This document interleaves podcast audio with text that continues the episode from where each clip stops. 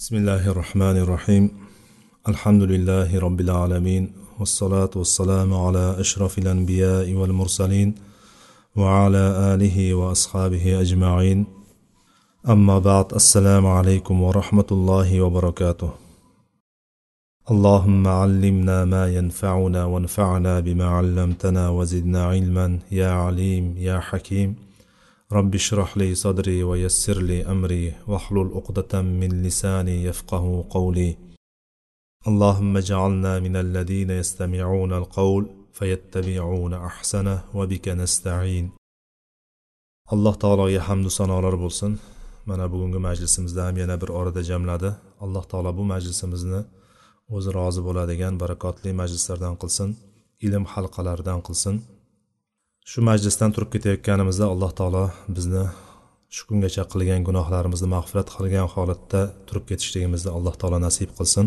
Va payg'ambarimiz sollallohu alayhi vasallamga u kishini ahli oilalariga sahobalariga va u kishilarga ergashgan yaxshilik bilan ergashgan jamiki mo'minlarga alloh taoloning salovati salomlari bo'lsin. Al vajiz fi aqidati salafi solih ahli sunna val jamoa kitobidan ya'ni ahli sunna val jamoani e'tiqodi haqidagi bir saylangan tanlab olingan ya'ni muxtasar kitobdan e, biz e, uchinchi asosni ko'rib chiqayotgandik. Uchinchi asos takfir masalasi. Takfir masalasida ahli sunna val jamoani tutgan o'rni haqida gaplashayotgandik. Shundan o'tgan darsimizda oxiri kelib to'xtagan joyimiz kufr haqida gaplashayotgandik. Kufrni ham ikkiga bo'lgandi muallif.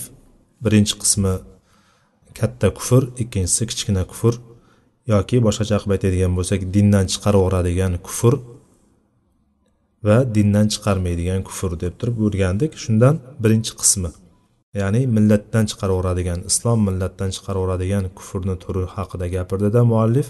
Va bunga mana shu kufrni katta kufrni bir nechta turlari haqida so'z boshlagandik. Shundan birinchisi kufrda aytdikki inkor qilishlik. Yolg'onga chiqarishlik kufri bo'lsa ikkinchisi ichidan tasdig'i borku ichidan tasdiqlab turadi o'sha narsaga bilib turadida lekin bundan bosh tortib turib kibr qiladigan kufr degandik. Va bugun o'shani uchinchi qismiga kelib to'xtagan ekanmiz allohu alam. Kufrul iorod kufrul iorod degani voz kechishlik yoki yuz o'girishlik kufr degani. Uchinchi turi ekan bu. Ya'ni inson payg'ambar sollallohu alayhi vasallam olib kelgan narsalarni qalban va qalban tark qiladi. Ya'ni o'shani eshitishni ham xohlamaydi o'shanga qalb bilan quloq solishni ham xohlamaydi. Ya'ni biz bilganimiz o'zimizni qulog'imiz bilan ham quloq solmaydi qalbi bilan ham quloq solmaydi o'shangada va bu bilan payg'ambarimiz sollallohu alayhi vasallam olib kelgan narsadan olib kelgan narsani tasdiqlamaydi. Yolg'onga ham chiqarmaydi. Buni qiziq tarafi payg'ambarimiz olib kelgan tarafda olib kelgan narsani ya'ni shariatni islom dinini tasdiqlamaydi ham yolg'onga ham chiqarmaydi. Unga do'stlik ham qilmaydi dushmanlik ham qilmaydi. Hatto umuman quloq solmaydi ya'ni quloq osmaydi bunga.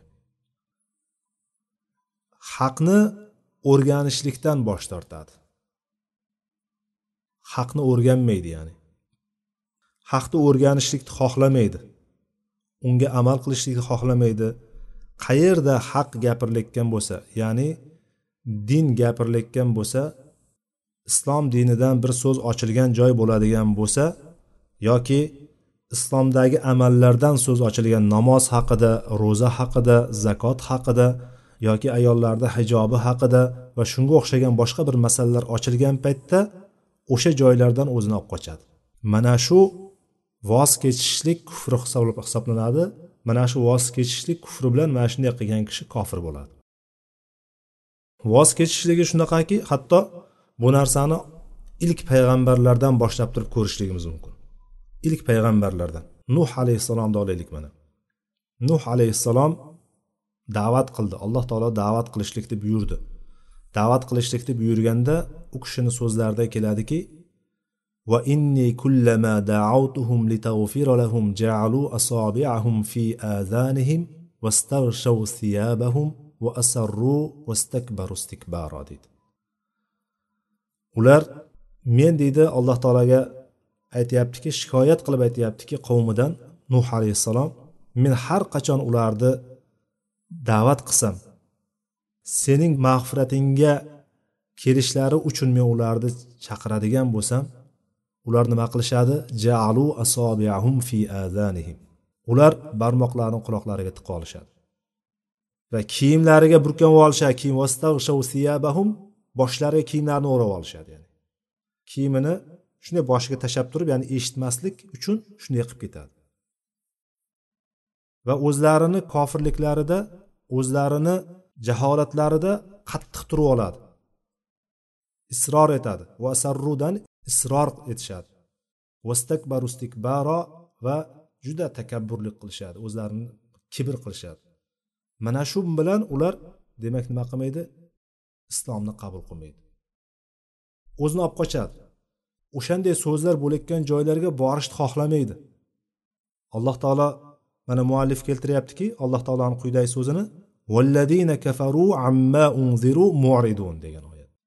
Kofir bo'lgan kimsalar ogohlantirilgan narsalardan ya'ni butun din shariatdan gapirilgan paytda oxirat azobidan gapirilgan paytda ular yuz o'girib ketadi. O'sha yerda o'tira olmaydi ular. Siz shu gapdan boshlagan paytingizda boshqa gapga ko'chsin deydigan bo'lmasam o'shani eshitishni ham xohlamay uni yuzidan ko'rib turasiz o'shani nafratini. O'zini olib qochib ketadi. Lekin so'rasangiz musulmonman deydi. Vaholanki dindan gapirgan paytingizda namozdan ro'zadan gapirgan paytingizda agar u eshitishni xohlamasdan chiqib ketadigan turib ketib qoladigan qalbdan yomon ko'rib turadigan bo'lsa xuddi mana shu voz kechishlik kufri bo'lib qoladi. O'shanga tushib qoladi ham qulog'i bilan ham qalb qulog'i bilan eshitishni xohlamaydi. Payg'ambarimiz sallallohu alayhi vasallam olib kelgan narsa. Bunaqa holatlarni ko'p ko'rdik. Ko'ryapmiz ham har kun ko'rasiz. Chunki insoniyat bor ekan insonni hamma turdagi insonlarni ko'rasiz. Siz bilan bir joyda bo'lib qolishlikni xohlamaydi. Chunki siz bilan bitta joyda bo'lib qoladigan bo'lsa siz gapirib qo'yasiz unga. Gapirib qo'yadigan bo'lsangiz ichida uni tasdig'i bor. O'zini musulmonman deydi. Dindan u narsani biladi. Allohni ozgina bo'lsa ham taniydi. Siz eslatib qo'yadigan bo'lsangiz keyin vijdon azobida qiynalaman deb turib sizda eshitish sizni gapingizni eshitish yoqda tursin. Siz bor joyga bormaydi kerak bo'lsa. Bu narsa nima bo'ladi ekan? Bu narsa agar qalbdan o'sha narsani xohlamaslik haqni o'rganishlikni haqni kelayotgan joyini to'sishlik bo'ladigan bo'lsa bu narsa voz kechishlik kufrga kirib qoladi. Bu ham dindan chiqarib yuboradigan kufr hisoblanadi. Undan keyingisi kufru shak shak shubha qilishlik kufri. Muallif to'rtinchi o'ringa keltiryaptiki kufru shak shak shubha qilishlik kufri. Payg'ambar sollallohu alayhi vasallam olib kelgan narsani ya'ni shariatni dinni tasdiqlay ham olmaydi o'shanga ishona olmaydi ham uni yolg'on ham deya olmaydi ikkalasini o'rtasida shubhada bo'lib qoladi ikkilanib qoladi taraddudlanib qoladi. Payg'ambar sallallohu alayhi vasallamga ergashsammikan olib kelgan narsalariga ergashsammikan ergashmasammikan deb turib ikkilanib qoladi. Vaholanki iymonni biz gaplashgandiki iymon boshida birinchi asos bo'lgan iymon asoslarini gapirgan paytimizda iymon shunaqa narsaki bir narsada hech qanaqa shubha qilmaydigan darajadagi qalbingizda iymon bo'lishligi kerak. O'shanga qat'iy ishonishingiz kerak. O'sha qat'iy ishonch bo'lmaydigan bo'lsa sizda ikkilanish bo'ladigan bo'lsa e, ertaga o'zi ollohni yoniga boramizmikan? Yo'qmikan? degan bir qalbingizda ikkilanish bo'lib qoladigan bo'lsa bu iymon iymon emas. Yoki rasululloh sollallohu alayhi vasallam olib kelgan rostdan o'zi olib kelganmikan deb yuboradigan bo'lsangiz alloh saqlasin dindan chiqib qolasiz. Bizda xalqimizda ko'p uchraydigan ya'ni birdan aytaveraveradi gap qayerga borayotganligiga qaramasdan turib og'zidan qo'yaveraveradi aytadiki kim borib kelibdi deydi. Kim borib kelibdi deb turib oxirat haqida qiyomat haqida gapiryapti. Xuddi mushriklarni arab o'sha payg'ambar sallallohu alayhi vasallam olib kelgan din olib kelgandagi qurayshni so'zlarini so'zma so'z eshitasiz. Odamlardan hayron qolasiz. Tarixni insonni tabiatini qanchalik takrorlanishiga hayron qolasiz inson. So'zma so'z aytib beradi sizga qur'ondagi kofirlarni munofiqlarni so'zlarini sizga so'zma so'z aytib beradi. Xuddi qur'on o'qimagan ular biron marta. Alloh taolo o'zi yaratganini bilmaydimi? Alloh taolo latiful xobir bo'lgan zot. Ya'ni eng kichkina narsani bizni ichimizda hamma narsadan yashirgan narsalarimizgacha bilib turadigan zot o'zi yaratganini biladi zot biladigan zot. Insonni og'zidan qanday so'z chiqadi? Qandaydir javob beradi? Hammasi so'zma so'z tushadi. Mana bular ham dindan oxiratdan olloh haqidagi xabarlardan ishonsammikan ishonmasam qalbida o'zi ikkilanishlik bor buni. Tashqi ko'rinishligida namoz o'qib yurgan bo'lishligi mumkindir u. Lekin alloh taolo bir kun kelib turib bitta fitnasini yuboradi ya'ni sinovini yuborgan paytda sinovda birinchilardan bo'lib turib qoqilib yiqiladiganlardan bo'ladi. Va yiqilganda ham qaytib tura olmaydigan yiqiladi alloh taolo hammamizni bundan saqlasin. Ya'ni biz iymonni asoslari haqida gapirayotganimizda iymon shunday narsaki qalbingizda hech qanaqa ikkilanish qolmagan bo'lishligi kerak. Siz o'zingizni ismingizga biron marta ikkilanganmisiz meni ismim shumikan deb turib yoki o'zingizda onangiz bo'ladigan bo'lsa yoshligingizdan katta qilgan onangiz bo'ladigan bo'lsa onangiz haqida yoki otangiz haqida siz shubha qilasizmi yo'qmi? Yoki bolangiz haqida shu meni bolammikan deb turib shubha qilasizmi yo'q qilmaymiz. Ya'ni xuddi shunday bir ishonchga ega bo'lishlik kerak. Iymon degani mana shunday kerak bo'lsa bundan ham mustahkamroq bo'lishi kerak iymon degani.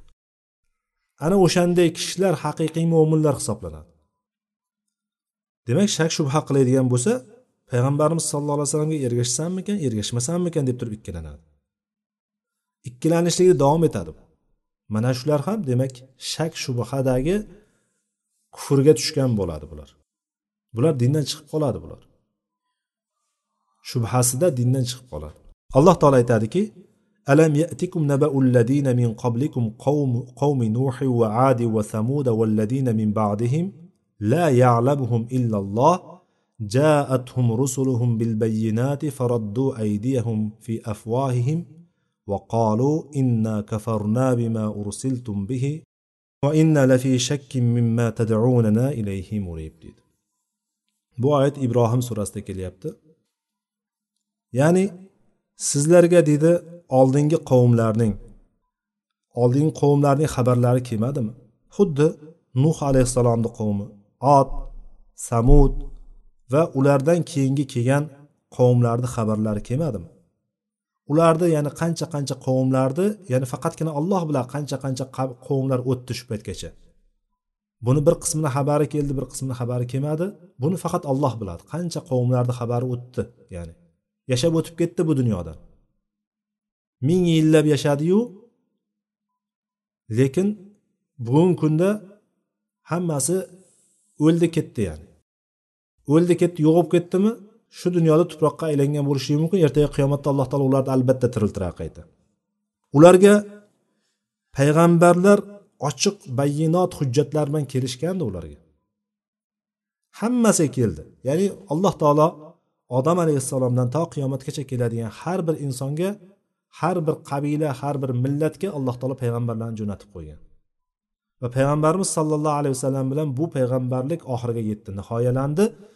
Va payg'ambarimizning payg'ambarligi qiyomatgacha keladigan insonlarni hammasiga barobardir. Lekin undan oldingi ummatlarni har bittasiga kelganmikan? Kelgan. Aytyaptiki alloh taolo jaathum rusuluhum bil bayyinat. Ular ularga payg'ambarlari tarafidan bayinotlar bilan ya'ni ochiq oydin bo'lgan hujjatlar bilan mo'jizalar bilan payg'ambarlar kelishgandi. Lekin ular bo'lsa bularni hammasini inkor qilib yuborishdi. Aytishdiki biz sizlar olib kelgan narsaga kofir bo'ldik deb ochiqchasiga aytdi. Biz ishonmaymiz sizlarni olib kelgan narsalaringga chunki nima sababi? Va inna lafi shakkin mimma tad'una ilayhi murib sizlar olib kelgan narsadan biz shak shubhadamiz deyishdi. Sababi nima bo'lyapti inkor qilishligini kofir bo'lishligini chunki sizlar olib kelgan narsaga biz ishonganimiz yo'q. Shubhadamiz. O'zi bormikan yo'qmikan? Qani ko'rsat deyishdi. Hatto payg'ambar sollallohu alayhi vasallamga ham nechma qancha davolarni qilishdi. Ularni ichida nima bo'lar ekan? Bu kufr hammasi bitta bitta ya'ni bularni muallif hafizaulloh bitta bitta ajratgan kitoblarimizda ajratiladi lekin bularni bir kishida bittasini topilmaydi.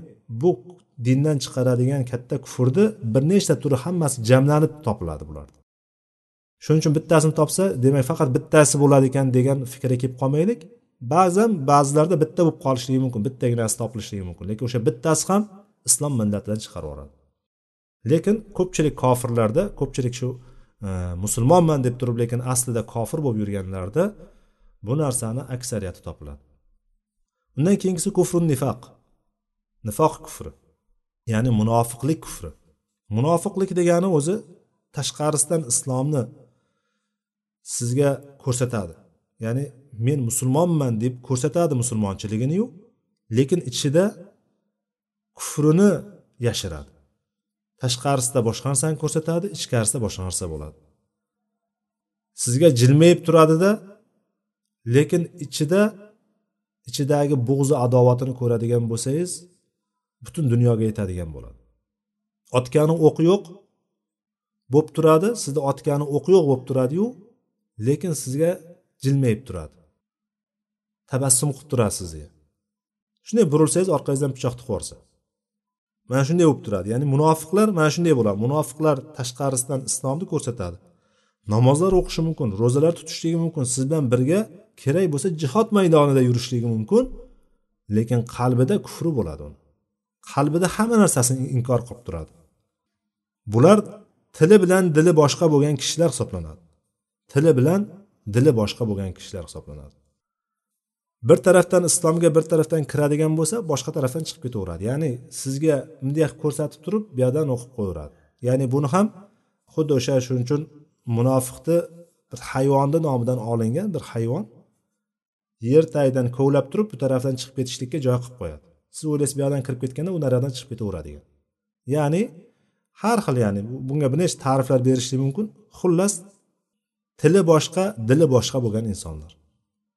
Tashqarisidan musulmonman deb turib hatto musulmonchilikni butun ko'rinishlarini qilishligi mumkindir.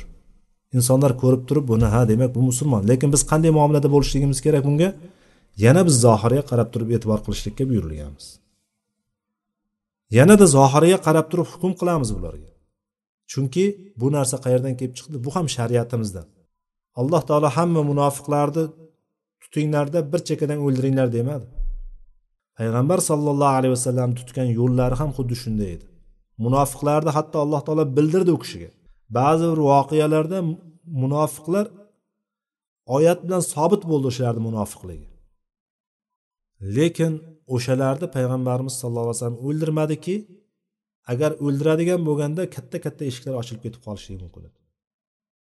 Insonlarga tuhmat bilan gumon bilan o'ldirishlik odamlarni qon to'kishlik yo'li ochilib ketib qolishlik bir tarafdan bo'ladigan bo'lsa ikkinchi tarafdan payg'ambar sallallohu alayhi vasallam aytgandilarki yo'q men ularni o'ldirmayman. Odamlar muhammad o'zini ashobini o'ldiryapti deysizmi dedilar. Ya'ni bir qancha buni orqasida juda katta katta darslar bor. Oyatda alloh taolo aytadiki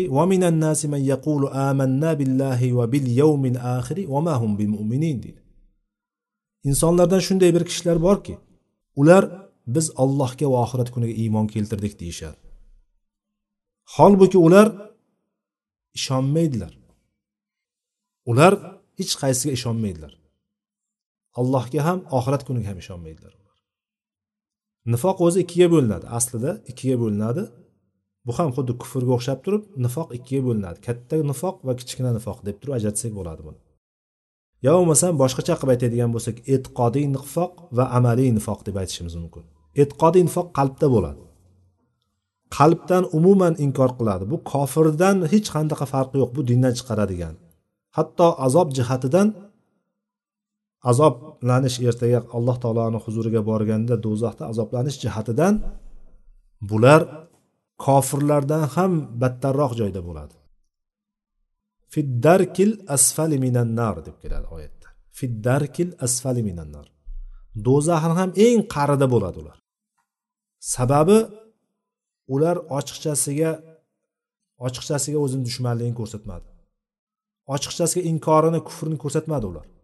Balki ular tashqarisidan boshqa narsani ko'rsatib turib ichkarisidan boshqa narsa qayerda bir zaif joyi chiqib qoladigan qayerda musulmonlarni yoki rasululloh sollallohu alayhi vasallamni ga bir yiqitib yuborishlik kerak bo'ladigan bo'lsa qayerda bir pichoq tiqib oladigan joy bo'ladigan bo'lsa payt poylab yurishadi. Qayerda bir shunaqa paytni topsa fursatini topsa ular albatta o'zlarini zaharlarini sochib qoladi. Mana shunday kimsalar bular do'zaxni ham eng pastki eng quyi qismida bo'ladi eng qa'rida bo'lishadi. Kichkina nifoqni oladigan bo'lsak buni amaliy nifoq ham deyiladi. Bu nifoqni ya'ni dindan chiqarib yubormaydigan lekin munofiqlarda topiladigan sifatlar bular. Hadisda bir qanchalari zikr qilinadi o'sha amallardan bir qanchalari zikr qilinadi. Shulardan masalan e, gapirsa yolg'on gapiradi ya'ni ko'p yolg'on gapiradi. Gapirsa ko'p yolg'on gapiradi. Ya'ni yolg'on gapirishlikni haqida ko'p to'xtadik chunki yolg'on gapirishlik kunimizni eng katta bir nuqsonli taraflardan bo'lib qoldi. Jamiyatni eng qusurli taraflaridan bittasi bo'lib qoldi. Bo'lib ham musulmonman deb turib ibodatda yurganlarda ham bu narsani sodir bo'lishligi bu juda ayanchli holat. Bilmayman bir narsalarni ro'kach qilishadida bir narsalarni o'ylab turib aslida hech qanday bir ahamiyatsiz bo'lgan bir narsalarga ham xotirjam yolg'on gapirishadi.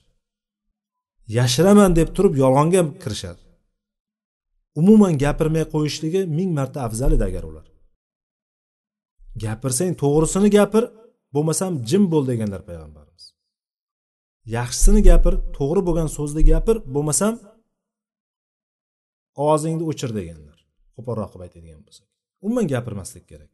O'shanda salomat qoladi inson. Mayli bu gapirmadi bu aytmadi bu bizdan yashirdi deb turib sizdan xafa bo'lsin.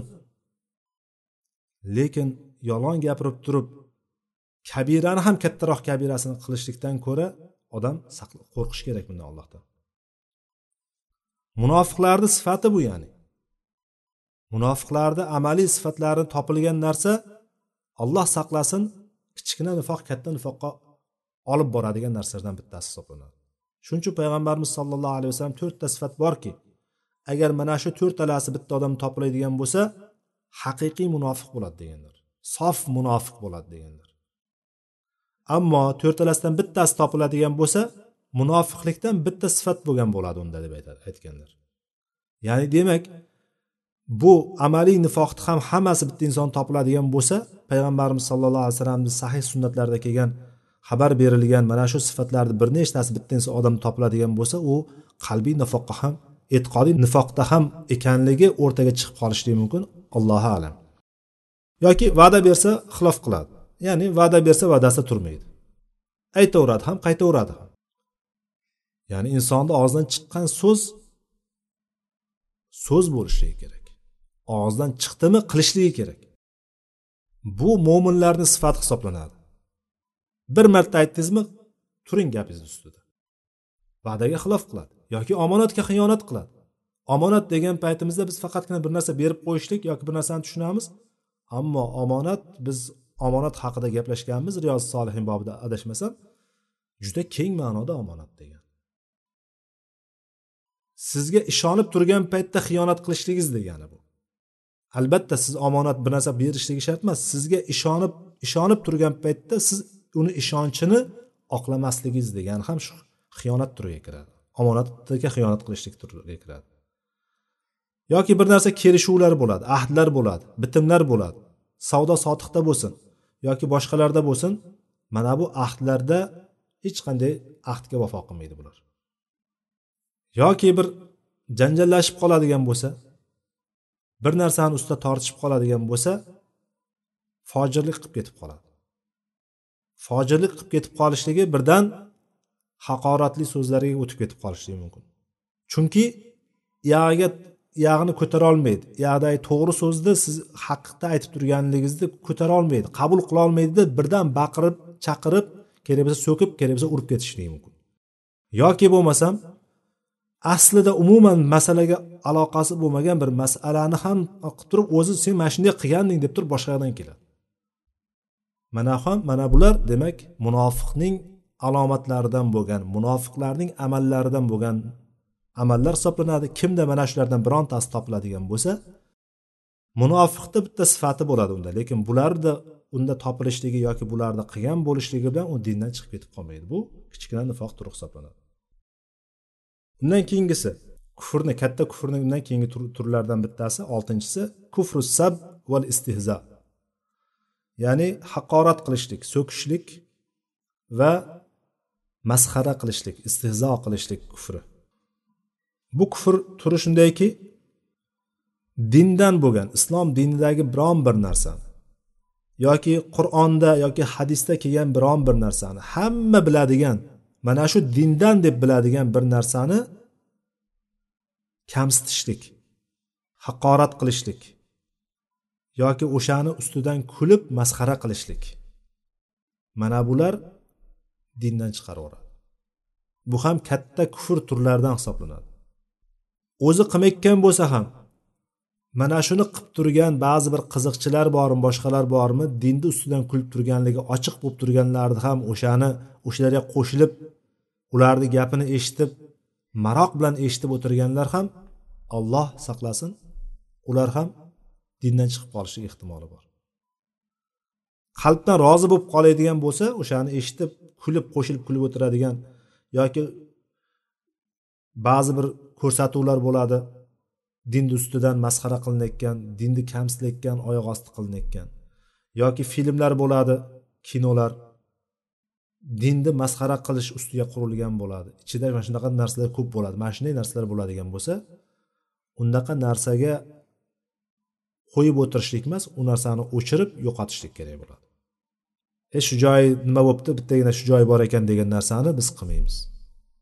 O'sha narsani o'sha paytda o'zi o'chirishligimiz kerak hozir. Chunki dinni kamsitadigan dindagi biron bir hamma biladigan shu dindan deb biladigan narsalarni kamsitadigan masxara qiladigan yoki haqorat qiladigan narsalar bo'ladigan bo'lsa bularni qilayotgan kishi kofir bo'ladi.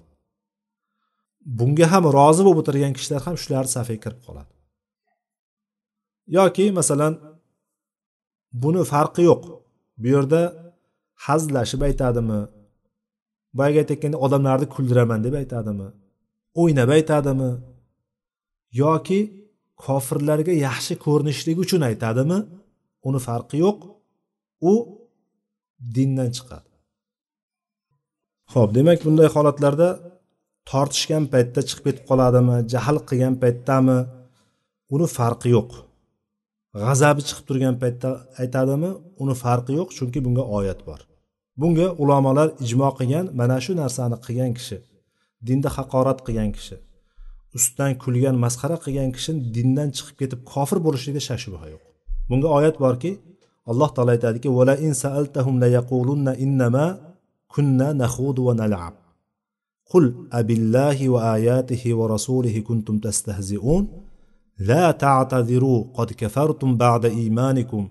إن na'fu عن طائفة منكم نعذب طائفة بأنهم كانوا مجرمين. agar siz ulardan so'raydigan bo'lsangiz nimaga bunday qildilaring deb turib so'raydigan bo'lsangiz nimaga mana shunday haqorat so'zlarni aytdilaring? Yo bo'lmasam mana shunday istehzo qilishlik masxara qilishliklarni nimaga bunday qildilaring deb so'rasalaring ular aytishadiki o'zlarini oqlab turib layaqulunna ular o'zlarini ta'kidlab aytishadiki innama kunna nahud va nalab. Biz faqatgina shu bahslashib o'zaro hazillashib aytayotgandik deyishadi. Yoki bo'lmasam odamlarni kuldirish uchun aytayotgandik deb turib o'zlarini oqlashadi. Payg'ambarimizga alloh taolo aytyaptiki qul ayting ularga ollohdan ollohning oyatlari va rasulidanmi kulyapsizlar sizlar rasulinimi ollohnimi ollohni oyatlarini masxara qilyapsizlar sizlar. Uzr aytmay qo'yaveringlar. La ta'tadiru. Uzr aytmay qo'yaveringlar. O'zlaringni oqlamay qo'ya qolinglar qod kafartum ba'da imanikum. Iymon keltirganlaringdan keyin kofir bo'ldilaring dedi. Bu munofiqlar ustida tushgan oyat edi aslida. Mana shunda ko'ryapmizki bu oyatdan o'ynab aytadimi hazillashib aytadimi qanday bo'ladigan bo'lsa ham dinni allohning oyatlaridan birontasini yoki payg'ambar sallallohu alayhi vasallam olib kelgan dindan hammaga ma'lum bo'lgan dindan biron bir narsani masxara qilib qo'yishlik alloh saqlasin. Undan keyingi uzrlar o'tmaydi. Iymonni undan oldingi o'tgan amallari hammasi bekor bo'lib ketib qolishiga sabab bo'ladigan dindan chiqarib yuboradigan kufr bo'ladi. Chunki alloh taolo aytyaptiki la ta'tadiru qad kafartum ba'da imanikum deyapti. Uzr aytmay qo'ya qolinglar. Sizlar iymon keltirgandan keyin kofir bo'ldilaring deyapti. Bunaqa holatlar ko'p uchraydi. Ba'zilar bilmasdan aytib qo'yadi. O'shalarga ogohlantirishlik kerak bo'ladi. Ular tavba qiladi. O'sha payt tavba qilmaydigan bo'lsa olloh saqlasin tavba qilmaydigan bo'lsa haqiqatda kofir bo'lishadi. Kuful bug'd. Undan keyingisi yettinchi turi katta kufrning yettinchi turini keltirdi muallif. G'azab qilish ya'ni yoqtirmaslik. Nafratlanishlik kufri. Bu dinni islom dinini yoqtirmaydi. Bu kufrni turi islom dinini yoqtirmaydi. Yoki uning hukmlaridan bitta hukmni yoqtirmaydi. Yoki alloh taoloning shariatidan biron bir narsani ya'ni butunlay shariatdan biron bir narsani inson o'ziga sig'dira olmaydi. Yoki payg'ambar sollallohu alayhi vasallamni yoqtirmaydi. Yoki payg'ambar sollallohu alayhi vasallam olib kelgan narsadan biron bir narsani aytgan gaplaridan hadislardan biron bir narsani yoqtirmaydi. Va orzu qiladiki mana shu narsa shunday bo'lmasa edi koshki shunday bo'lmaganda edi deb turib orzu qiladi. Yoki o'sha narsani qattiq yomon ko'radi ichidan tashqarida majbur yuribdiyu lekin qalbidan juda qattiq yomon ko'radi. Bu narsa ulamolarning ijmosi bilan dindan chiqaradigan kufr hisoblanadi. Oyatda alloh taolo aytyaptiki mana oyat dalil bo'ladi bunga. Zalika bi annahum karihu ma anzalallohu fa ahbata a'malahum. Bu narsa shundayki ular alloh taoloning alloh taolo nozil qilgan narsalarni yomon ko'rishdiki fa ahbata a'malahum shu sababdan ularni qilgan amallari yo'q bo'lib ketdi habata bo'lib ketdi deb aytyapti alloh taolo. Ya'ni bu narsadan biroz ehtiyot bo'ladigan tarafimiz borki islom dinidan hukmlardan biron bir narsa bizni nafsimizga og'ir kelishligi mumkin. Og'ir kelishlik bu narsani yomon ko'rishligimizga sabab bo'lib qolishligi kerak emas. Eshitdik va itoat qildik deb turib qalbdan biz ayta olishligimiz kerak. Xosatan ba'zi bir masalalar bor. Bir tegib o'tib ketmasak bo'lmaydigan bir masalalar bor. Masalan ayollarda ko'p xotinlik masalalari ayollar yoqtirmaydi bu masalani eshitishni ham xohlamaydi. Eshitishni xohlamaslik shu haqda gap ketib qoladigan bo'lsa butun o'zini qo'yarga joy topolmay qolishligi yo bo'lmasam hozirgi aytayotgan mana shu bug'z qilib qolishligi o'shanga nafrat qalbdan nafrat qilib qolishligi koshki mana shu narsa shunaqa bo'lmaganda edi deb turib allohning hukmlaridan alloh halol qilib qo'ygan narsalardan bittasi agar shunaqa qalbga tushib qoladigan bo'lsa bundan ehtiyot bo'lishlik kerak. Inson tabiati to'g'ri bu tabiatni biz inkor qilolmaymiz bu tabiatni inkor qilolmasligimiz ya'ni bu narsani shunday ekanligimiz ya'ni biz mana shunday qilib yaratildik biz. Lekin bu narsa alloh taoloni shariatini olib kelib qo'ygan shariatiga biz inkor qilishlikka yoki o'shani bir nafrat qilib o'shani yomon ko'rishligimiz sabab bo'lishligi kerak emas. Alloh taolo la nukallifu nafsan illa vusaha dedi. Biz biron bir jonga biron bir kishiga toqatidan ortiq narsani taklif qilmaymiz uni ustiga yuklamaymiz yukni dedi. Demak ayollarni boshida bormikan shu narsani? Alloh taolo bu narsani qo'ydi. Alloh taolo buni qo'ygandan keyin albatta buni ichiga kiramiz deydigan bo'lsak juda katta masala ochilib ketadi aslida. Buni ichiga kirmaymiz. Lekin biz har kim o'ziga kerakli tarafini olib ketishligi kerak. Nimaga faqat bu tarafini gapirilyapti nari tarafi gapirilmaydi erkaklar adolat qilmaydi unaqa qilmaydi bunaqa u tarafga o'tmaylik. Biz o'zimizni tegishligini olaylikda qalbimizdan o'sha narsaga unamaslik bo'lyaptimi? O'sha narsani qabul qilmaslik bo'lyaptimi qalbimizni egib qo'yaylik nafsimizni egib qo'yaylik. Aytaylikki sen bu bilan iymoning demak shuni ko'tara olmayapti iymoning. Demak iymoning mana shu joyda sustlik qilyapti. Mana shu joyda sustlik qilayotgan iymoning ertaga jannatni ham orzu qiladimi yo'qmi deb so'rash kerak. Jannatni orzu qilasanmi? Ha yo'q menga bo'laveradi mana shu do'zaxda ham o'tirib turaveraman biroz. Keyin chiqib boraman jannatga deysizmi yoki? Hech kim unaqa demaydi. Mana shu narsaga biz e'tibor qilishligimiz kerakki har kim o'ziga kerak narsasini olishi kerakda. Chunki har kim o'zi uchun javob beradi. Qabrda har kim o'zi alohida yotadi. Qabrdagi rohat o'ziga keladi qabrdagi azob ham o'zini o'zi o'shani o'ziga keladi. Siz palonchi bunday nimaga bunday deb turib siz boshqani aytishlikka hech kimga berilmagan. Imkon berilmagan hech kimga ruxsat ham berilmagan. Har kim o'zi uchun bir narsa qilib qolishligi kerak bu hayotda. Demak biz allohning oyatlari hukmlarida bo'ysunishimiz kerakmi? Bo'ysunamiz. Ha endi narigi masala u hali u tarafi ikkinchi masala. Hali uni ichidagi shartlar bor sharoitlar bor boshqasi bor. Keyin agar ko'p xotinlik bo'ladigan bo'lsa buni ikkita uchta to'rttasi bo'ladigan bo'lsa ularni o'rtasidagi o'zaro narsalar ular keyingi narsalar. Insonni ichidagi qizg'anchiqligi bor.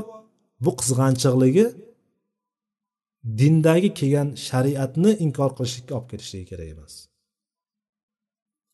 Xullas mana shunday o'shanda mana shu turda biz ehtiyot bo'ladigan narsalarimizdan bittasi mana shu joyi bo'lishligi mumkin. Yoki ba'zilar masalan juda boy juda badavlat bo'ladiyu lekin juda xasis.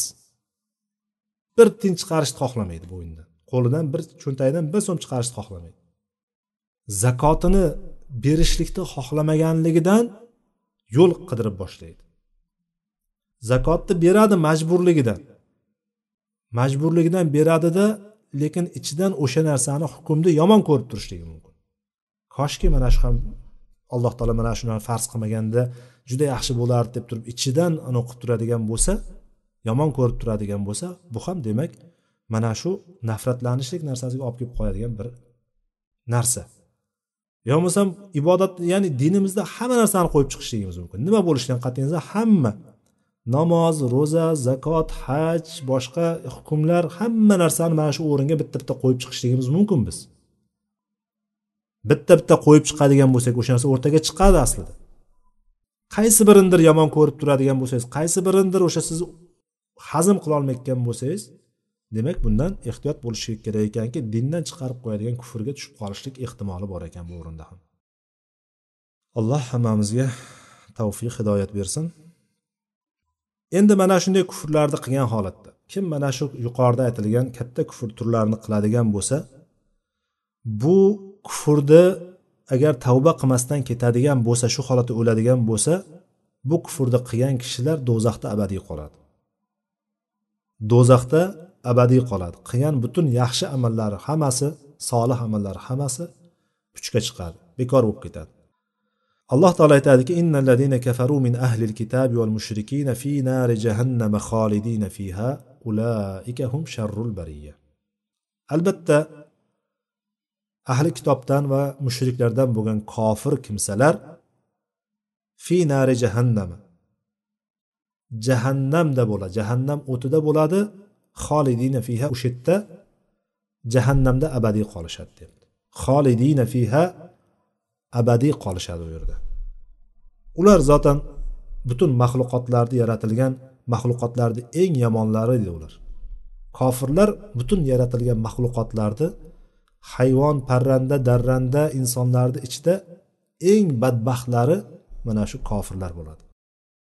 Boshqa oyatda alloh taolo aytadiki ولقد أوحي إليك وإلى الذين من قبلك لئن أشركت ليحبطن عملك ولتكونن من الخاسرين biz sizga va sizdan oldingilarga sizdan oldingilardan murod demak payg'ambarimizga deb aytilayotgan bo'lsa bu so'z sizdan oldingi payg'ambarlarga ham qaytadi agar allohu alam yoki umuman hammaga Lekin bu yerda sizga deb aytayotganda payg'ambarimizni bevosita o'ziga xitob bo'lganligidan u kishini darajasidagi insonlarga ko'proq xitob bo'ladiki ya'ni payg'ambarlarga biz shunday vahiy qilgandik.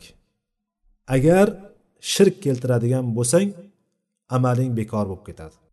Amaling shak shubhasiz bekor bo'lib ketib qoladi va sen albatta ziyon ko'rguvchilardan bo'lib qolasan deb aytgandik deyapti. Bu xitob payg'ambarga bo'lyapti. Payg'ambarlik kelgan bironta gunoh qilmagan kishiga kelyaptiki agar sizdan shu narsa sodir bo'lib qoladigan bo'lsa kufr amali shirk amali sizdan sodir bo'lib qoladigan bo'lsa butun amalingiz yo'q bo'lib ketadida ziyon ko'rguvchilardan bo'lib ketasiz bo'lib qolasiz deyapti. Bundan demak qolganlar o'ziga xulosa chiqarib olishligi kerak. Ikkinchi turi kufrni ikkinchi turi kichkina kufr. Millatdan chiqarmaydigan islom millatdan chiqarmaydigan kichkina kufr. Bu iymonni aslini yo'qotib yubormaydi islomni aslini yo'qotib yubormaydi ya'ni musulmon bo'ladiyu lekin uni faqatgina iymonini nuqsonlashtiradi zaiflashtiradi. Iymonni susaytiradi. Bu kufr amallar kichkina kufr amallar ya'ni gunohi kabira boshqacha qilib aytadigan bo'lsak gunohi kabiralarni kattalari yo bo'lmasam gunohi kabiradan hisoblangan kufr amallar. Yuqorida aytgandekki kufrni ham bir nechta bo'limlari borki xuddi iymonga o'xshab turib eng tepasi la ilaha illalloh iymonda bo'ladigan bo'lsa bu eng tepasi shirk kufr bo'ladigan bo'lsa buyog'iga pastga qarab turib tushib kelaveradi. Gunohlarni hammasi kufrni ichiga kirib ketadigan narsalar. Mana shunga o'xshagan bu yerda demak kichkina kufr amallarni qilgan kishi dindan chiqib ketmaydiyu lekin iymoni borgan sari zaiflashib nuqsonlashib boraveradi.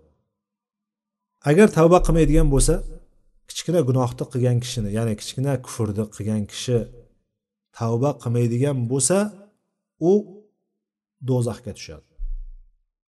Tavba qilmaydigan bo'lsa o'shan bilan u vaidga ya'ni alloh taoloni azobiga ko'ndalang bo'lib qoladi.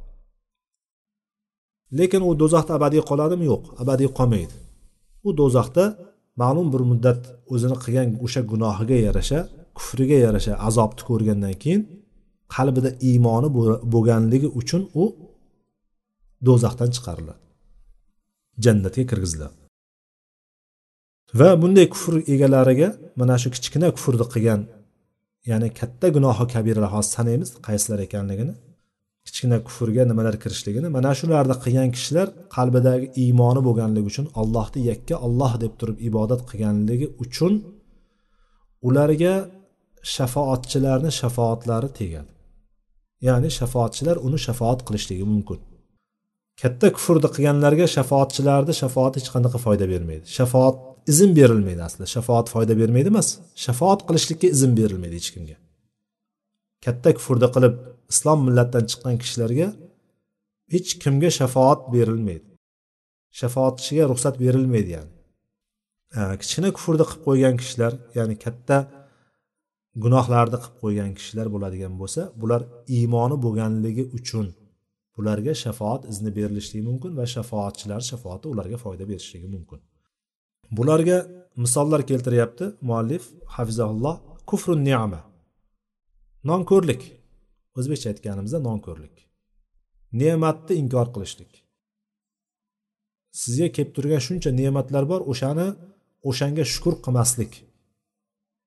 Demak shukur qilmaslik sizga kelib turgan narsaga sizga berilgan ne'matlarga shukur qilmaslik bu ham kufr kichkina kufr lekin dindan chiqarib yubormaydi lekin bu dindan chiqarib yubormaydi degani bilan shu bilan o'zi kifoyalanib qolmaydi. Bu katta kufrga yetaklashligi mumkin. Shundan biz ehtiyot bo'lishligimiz kerak. Shuni bilib olishligimiz kerak. Va kufronul ashir val ihson undan keyin erlariga kofir bo'lishlik va yaxshiliklarni ko'rolmaslik ya'ni erlariga erlarini ayollar o'z erlarini yaxshiligini ko'rolmasligi. Ko'rmasligi ya'ni yaxshiliklarini ko'rmasligi. Unga nonko'rlik qilishlik. Payg'ambar sollallohu alayhi vasallam ayollar haqida gapirgan paytlarida do'zax ahlini ko'p qismini ayollar tashkil qiladi deganlar. Shunda buni sababi so'ralganda yakfurna dedilar. Ular kofir bo'lishadi dedilar. Shunda ayollar sahoba ayollar so'radiki yo rasululloh ular allohga kofir bo'lishadimi? deganda yo'q ular yakfurnal ashir dedilar. Ular erlariga kofir bo'lishadi. Ya'ni erlariga kofir deganda bundan kufroni ne'mat qilishliklari ya'ni erlarini qilgan yaxshiliklarini ko'rmasdan kelishligi. Unga shuncha yaxshiliklarni qiladiyu lekin qandaydir bir unga bir xatoga yo'l qo'yib qo'ygan paytda Э, bir uni haqqini nohaq haqsizlik qilib qo'ygan paytda xotiniga nisbatan men sendan hech narsa ko'rmadim deb yuboradi mana shu narsa ularni demak do'zaxga tushishligiga sabab bo'ladigan narsa ekanligini payg'ambarimiz sallallohu alayhi vasallam hadisda aytganlar sahih hadisda bu. Demak mana shu kufr kichkina kufr turlariga kiradi. Yaxshilikni ko'rmaslik. Alloh taolo bizga shuncha ne'matni berdi. Alloh taoloni ko'rolmaganligimiz uchun biz balki o'sha narsani qadriga yetolmayotgandirmiz ne'matlarni. Lekin sizga bittasi yaxshilik qilib tursayu o'shani yaxshiligiga yaxshilik bilan javob bera olmagan taqdiringizda ham qilgan yaxshiligini tan ololmayotgan bo'lsangiz demak bu ham nima bo'ladi ekan? Mana shu kufronul ihson bo'ladi. Sizga qilinayotgan yaxshilikni ko'rolmasligingiz yoki musulmon kishini o'ldirishlik yoki musulmon kishi bilan jang qilishlik. Alloh taoloni nomiga alloh taoloni nomidan boshqasini nomiga qasam ichishlik. Dasturxon turibdi non ursin pichoq turibdi pichoq kessin boshqa har xil ya'ni allohni nomidan boshqa birontasini nomiga biz qasam icha olmaymiz. Alloh nomidan boshqasini nomiga qasam ichishlik demak bu kufr hisoblanadi. Lekin dindan chiqarib yuboradimi yana ta'kidlayapman yo'q dindan chiqarib yubormaydiyu lekin bu bilan gunohi kabirani qilgan bo'ladi. Tavba qilmaydigan bo'lsa bu narsa bilan sababi mana shu gunohi sababidan do'zaxga tushadi. Yoki nasablardan tonishlik. Nasabdan tonishlik. O'liklar uchun dodvoy solib turib yig'lashlik. O'lganda dodvoy solib yig'lashlik. Yoki yuqoridagi bobni boshida mana shu bobni bo'limni boshida gaplashgandikki bir kishiga bir birodariga nisbatan qarab turib ey kofir deb turib xitob qiladigan bo'lsa. Bittasi kofir bo'ladi deganda bittasiga qaytadi degani buni gunohi bittasiga qaytadi. Mana shu ham dindan chiqarib yubormasligiga muallif bu o'rinda keltiryapti bu narsani oyatda alloh taolo aytadiki va in toifatani minal mu'minina iqtatalu fa aslihu baynahuma.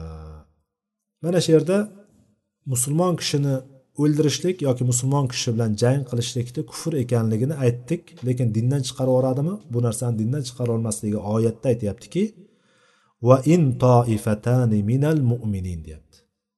Agar mo'minlardan bo'lgan ikki toifa bir biri bilan urushadigan bo'lsa jang qiladigan bo'lsa deb aytayotgandan mo'min deb turib alloh taolo o'sha urushayotganlarida mo'min mo'min bilan urushsa kofir bo'lib qolishligi kerakmidi aslida? Lekin bu dindan chiqarib yubormaydigan kufr ekanligini bu oyat lafzlaridan ko'rinib turibdiki mo'minlardan ikki toifasi urushadigan bo'lsa ularni o'rtasini yarashtirib qo'ying deyapti. Yarashtirib qo'yinglar deyapti. Ho'p payg'ambarimiz sallallohu alayhi vasallam aytdilarki sibabul muslim fusuqun va qitaluhu kufrun dedilar. Mo'min kishini so'kishlik haqorat qilishlik fosiqlik bo'lsa un bilan urushishlik un bilan jang qilishlik kufrdir dedilar. Mana shu yerdan ko'rinyaptiki bular hammasi nima bo'lyapti? Kichkina kufr ekanligi kelib chiqyapti. Yana payg'ambar sallallohu alayhi vasallam aytdilarki la tarjiu ba'di kuffaron yadribu ba'dukum riqoba ba'd. Mendan keyin bir birlaringni bo'yinlaringga uradigan ya'ni bir birlaringni o'ldiradigan kofir bo'lib ketmanglar dedilar. Ya'ni bir birini o'ldirishlik bilan musulmon musulmon kishini o'ldirishligi bilan do'zaxda qolishligi bor do'zaxga tushishligi bor. Lekin nima bo'lmaydi? U dindan chiqib ketmaydi demoqchi. Yoki boshqa bir hadisda aytdilarki man halafa bi g'ayrillah faqad ashrak av kafar dedilar. Kim ollohdan boshqasini nomiga qasam ichadigan bo'lsa ollohdan boshqaning nomiga qasam ichadigan bo'lsa u xoh pichoq bo'lsin dasturxon bo'lsin non bo'lsin ota onasi bo'lsin boshqasi bo'lsin kim bo'lishligidan qat'iy nazar ollohdan boshqaga qasam ichadigan bo'lsa faqat ashrok u shirk keltiribdi dedilar. Yoki e, boshqa unda kufr keltiribdi dedilar ya'ni mushrik bo'libdi yoki kofir bo'libdi deb turib aytdilar. Lekin bu bilan dindan chiqib ketib qolmaydi. Yana buni ta'kidlab ketyapmiz. Kichkina kufr bo'lganligi uchun. İsnatani minan nasi huma bihim kufr attanu fin nasab va niyahatu alal mayyit. İnsonlardan ikki toifa kishi borki insonlardan insonlar ichida ikki sinf insonlar borki huma bihim kufrun ular kofirdirlar dedi. Ya'ni ular bu mana shu ikkita narsa bilan kufr qilgan bo'ladilar dedilar. Birinchisi demak tonufin nasab. At tonufin nasab nasabga ta'na qilishlik. Nasabdan tonishlik yoki nasabni birontasini nasabiga ta'na yetkazishlik. Vanniyahatu alal mayyit ikkinchisi bo'ladigan bo'lsa o'likka dodvoy solib yig'lashlik. Demak mana shu hadislardan va yuqoridagi oyatdan muallif yuqorida jumla chiqarganda o'shalarga dalillarni keltirdi. Shu bilan e, takfir masalasiga muallif yakun yasadi. Alloh taolo bizga manfaatli foydali ilm bersin eshitgan narsalarimizga amal qilishlikda hammamizga tavfiq hidoyat bersin.